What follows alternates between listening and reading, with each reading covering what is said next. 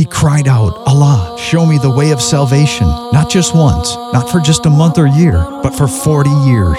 Cast yourself in. Ahmad, an African Muslim, cried out five times a day for 40 years, Allah, show me the straight path. Then it happened. As he was standing on his porch one evening, a light from heaven came into him. He knew it was Jesus. The next day, he went to a pastor's home to get a Bible. As soon as he got home, Ahmad started reading in Genesis, then Exodus, then Leviticus. When he didn't see Jesus' name, he thought he'd been deceived. So he gathered some firewood, laid the Bible on the firewood, and was about to burn it. Then he heard a voice Put your finger in. He put his finger in the Bible and opened to Jesus' words I am the way, the truth, and the life. No one comes to the Father except through me. Ahmad knew that his heart cry had finally been answered. His 40 year search was over as he put his trust in Jesus. Jesus is building his kingdom in the Muslim world. Join him. Find out how. FrontiersUSA.org.